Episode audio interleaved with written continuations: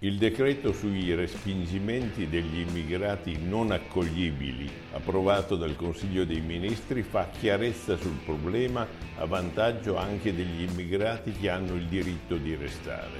Tutti erano d'accordo sulla tutela dei minori, ma poi c'erano delle norme che riconoscevano la minore età anche a coloro che minori non erano. Non solo, tutti concordavano sulla opportunità di espellere gli immigrati che non avevano diritto di restare, ma poi le norme ne impedivano l'espulsione. Allora adesso con il nuovo decreto i minori sprovvisti di documenti non possono dichiarare in maniera incontrovertibile la loro età ma saranno sottoposti ad una semplice ma oggettiva e sicura radiografia al polso per determinarne l'esatta età. Inoltre gli espulsi alla fine di lunghi procedimenti giuridici che all'ultimo momento con una procedura che veniva detta della scaletta dell'aereo presentavano una nuova domanda di protezione internazionale che